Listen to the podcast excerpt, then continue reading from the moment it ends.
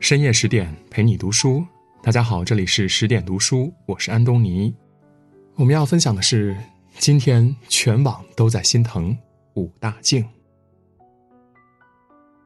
遗憾，这是不少人对武大靖在本次冬奥会中表现的总结。先是一千米，因为一开始冲得太猛，武大靖看似就要获得金牌了，赛场临时出现意外，裁判叫停了比赛。重滑时，他因体力不支与奖牌擦肩而过。再是五百米，这本是他的强项，谁知黄大宪摔倒时抬起了冰刀，他躲闪之下降低了速度，也因此与奖牌无缘。还有昨晚的五千米接力，他原本打算拼尽全力也要带队友们拿下金牌，不料因为队友摔倒，又一次错失金牌。谁能想到，他期盼了整整四年，就在家门口举办的这场冬奥会，带给他的却是无尽的遗憾。昨天赛场上有则视频，拼完五千米接力赛的武大靖闪过镜头，满脸都是落寞。作为已经二十八岁的老将，体力下降，伤痛不断，他不知道自己还有没有机会再去迎战下一届冬奥会。一时间，心疼武大靖冲上了热搜。武大靖的北京冬奥之旅也在这样的全网心疼中落下了帷幕。他是一个对自己要求很严格的选手。一九九四年，武大靖出生于黑龙江佳木斯市的一个普通家庭。十岁时，放学回家的他看到电视上的短道速滑比赛，虽然险象环生，却如行云流水，心里便对滑冰充满了渴望。经过几番思量，父母方才同意。一有空闲，他的妈妈便陪他到室外的速滑冰场练习。零下三十多度的冰面上，第一次穿上冰刀鞋的武大靖还没站稳，滑移了几下就冷不丁的扎进了一旁的雪堆中。他咬牙爬了起来，尝试着慢慢滑行。没多久，他再次摔倒。在一次次摔倒后，他都勇敢的爬起来，再忍着痛继续练习。那天，他总共摔了一百零七次。这个数字他一直都记在心里。父母深知当一名专业的运动员尤为辛苦，不曾对此抱有希望。可是武大靖对滑冰的执念很深，根本不计较训练的单调和枯燥，那些披星戴月的累、天寒地冻的苦，他也不曾埋怨半分。就这样，他不间断的练习着，很快就进入了当地的短道速滑业余队。年幼如他，却从不偷懒。每天放学后都会准时出现在冰场上，他一板一眼的练习，每一个动作都反复尝试，直到掌握为止。因为家境并不宽裕，他的妈妈常给他买来二手冰刀鞋，自然鞋子极不合脚。但他都若无其事的穿上，义无反顾的在冰面上滑着，这一滑就是三年。三年的坚定不移，三年的风雨无阻。他的心理状态越来越好，反应速度越来越快，弯道技术越来越高。而机会总是留给有准备的人，刻苦如初的他，也守得云开见月明，等到了自己的机会。二零零七年，江苏省短道速滑队的教练千里迢迢来挑选运动员，韧劲儿十足、技术过硬的武大靖被选中了。小小少年独自坐上南下的火车，开启了新的人生旅途。他知道前方有无尽的璀璨，也有无尽的挫折。他也明白心中有梦，不该以山海为远；脚下有路，不可以日月为限。所以，纵然有千种坎坷，他必须一一踏平；即使有万般搓磨，他定要悉数跨过。曼德拉说过一句话：“生命中最值得荣耀的，不是没有失败，而是在每次失败后都能勇敢的站起来。”每一个成功者，不是从来都不失败，而是从来不放弃努力。久而久之，这份无畏无惧的坚持就有了意义。毕竟，他让一切不可能变成了可能。进入江苏省队后，因为有了专业教练的悉心指导。武大靖的滑冰技术进步神速，其实他算不上是一个天赋型的选手，教练也总说他理解力差、注意力不集中等等。不用说，他取得的成绩完全是用自己毫无保留的努力换得的。正因为高强度的练习，武大靖的双脚常常带着伤。他的脚踝骨处经常磨出鼓鼓的包，时间一长，冰鞋内侧会压着这个包，包会被磨破甚至见骨。而为了不耽误训练，旧伤未愈，新伤又起，也是常有的事。为了减轻疼痛，他每次上冰前都要不停地敲打这个部位，直到它变得麻木、毫无痛感为止。也正是这些鲜为人知的努力和不被看见的坚持，让他与潜藏于心的梦想越来越近。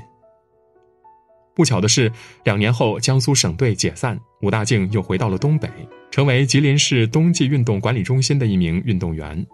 平日里，他还是一如既往的刻苦练习，偶尔也会代表吉林市参赛。只是常年的艰苦训练给他的身体带来严重的影响，冰刀鞋在脚上磨出的伤口让观者无不触目惊心。而武大靖之后在参加一档综艺节目时，就展示过自己的脚。骨头变形，还遍布伤疤和老茧。他还自嘲说：“这双脚很丑。”主持人却说：“这双脚很漂亮，因为他们是运动员的勋章，是运动员的骄傲。”于他而言，这些层层叠叠的疼痛都变成赛时一骑绝尘的力量，这些淹没无因的幽暗都化为日后成功卫冕的光芒。他在日复一日、年复一年的训练中，悄无声息的坚强着，安安静静的。优秀着。在一次全国联赛中，武大靖因为表现出色，被国家短道速滑队教练看中，并破格录入国家队。不久，他背起背包，再次坐上了南下的火车。相较于三年前这次远行时，他的眼里多了自信和坚定。有人说：“你想拥有你没有过的能力，就要去做自己没有做过的努力。”换言之，每一份认可背后都是十二分的付出，每一次超越背后都是千万次的磨练。所以，每个轻松笑容的背后，都是一个咬紧牙关的灵魂。武大靖便是如此，在诸多困难面前，他没有妥协，而是心无旁骛的踏上这漫漫的坎坷之路，为梦想奔向未知的远方。到了首都体育馆，武大靖就被兜头泼了一盆冷水，因为他在男队中垫底，只能服从安排，成了女队的陪练。无论是长距离还是短距离，他经常落在一些女队员的后面。那时他心里就像是扎着一把刀。更让人焦虑的是，国家队实行轮换制，水平太差的队员要被淘汰掉，所以他心里惴惴不安，生怕自己随时被踢走。原本想大展身手的武大靖一度失落。但他仔细琢磨后，便下定决心要通过行动改变自己的处境。正如他说的：“若想成为主力，就必须多付出一倍的努力。虽然天赋差一点但完全可以通过努力来弥补。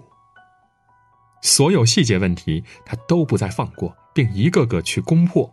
每天还要花上更多时间去练习，练得久了，悟得透了，他与高手们的差距也越来越小。”一直以来，身处黑暗、心向光明的他，没有自暴自弃，而是提灯前行，悄然奋进。一分耕耘，一分收获，他的每一滴汗水都有了回报。二零一四年，他首次参加冬奥会，便如新星出世，顺利斩获一银一铜。四年后，平昌冬奥会举行，他再刷纪录，霸气夺冠的表现更是让人刮目相看。在头几个比赛日，整个中国短道速滑队未得一金，还莫名其妙的受到犯规判罚。连续的失利和不公的待遇让大部分队员心灰意冷。武大靖沉着应对，拼速度，讲巧劲儿，一路领先，不给其他队员任何接触的机会。在冲过终点的一刹那，武大靖举起双手，证明自己没有犯规。这一举是宣泄，也是释然，所有观众为之呐喊。那场比赛的解说员更是激动的泣不成声，干干净净第一个冲过终点线，大靖顶住了压力，取得了这个冠军。他用最酣畅淋漓的方式为中国短道赢回了尊严。再到今年的北京冬奥会，武大靖俨然成了团队中最有实力的选手。比赛一开始，中国代表团在短道速滑混合接力决赛中取得首枚金牌，仅领先于亚军意大利队零点零一六秒。泰戈尔曾说：“你今天受的苦、吃的亏、担的责、扛的罪、忍的痛，都会变成光，照亮你的路。每一次失败都是另一番成长，每一次努力都是幸运的伏笔。试问苍天，岁月何曾辜负过为了梦想而全力以赴的人呢？武大靖这个当年毫不起眼的小白，自漫漫的荆棘之途中从容走过，终成一名荣耀等身的王者。大发明家爱迪生说过一句有名的话：“天才就是百分之九十九的汗水加百分之一的灵感。”对每一个志向远大的人来说，只要有百分之一的希望，就该用百分之九十九的努力去争取。为实现理想而付出的努力，需要分分秒秒的积累和岁岁年年的积淀，而当梦想实现的那一刻，所有努力都是值得的。武大靖从一名天资平平的追赶者，到急如闪电的短道之王；从一名普普通通的女队陪练，到声名赫赫的世界冠军。从一个暗淡无色的小透明变成闪闪发光的大明星，最终用结果证明了自己的实力。有人评价他为滑冰付出的努力比其拥有的天赋更耀眼。每个人的追梦之路都会起起伏伏，他不是年少成名的天才，但骨子里却有着永不低头的血性，所以坚守如一，收获了常人难以企及的胜利和荣光。到昨天为止，中国短道速滑队的所有比赛都已经落下帷幕了。武大靖也发布微博说：“只要国家需要，身体允许，自己还会一直站在冰场上，绝不认怂。不管四年后的米兰赛场上还会不会有武大靖的身影，但我们会记得他曾经拼过的这一场场精彩的赛事，会记得他在赛场上留下的这一幕幕传奇的表演。”也会记得世界纪录和奥运纪录仍然会有武大靖的名字，因为他是我们最好的武大靖。今天的文章就到这里。如果您喜欢我们的文章，可以在文末点亮赞和再看，也可以在留言区说出您的观点。更多美文，请您继续关注十点读书，也欢迎把我们推荐给您的朋友和家人，一起在阅读里成为更好的自己。我是安东尼，我们明天再见。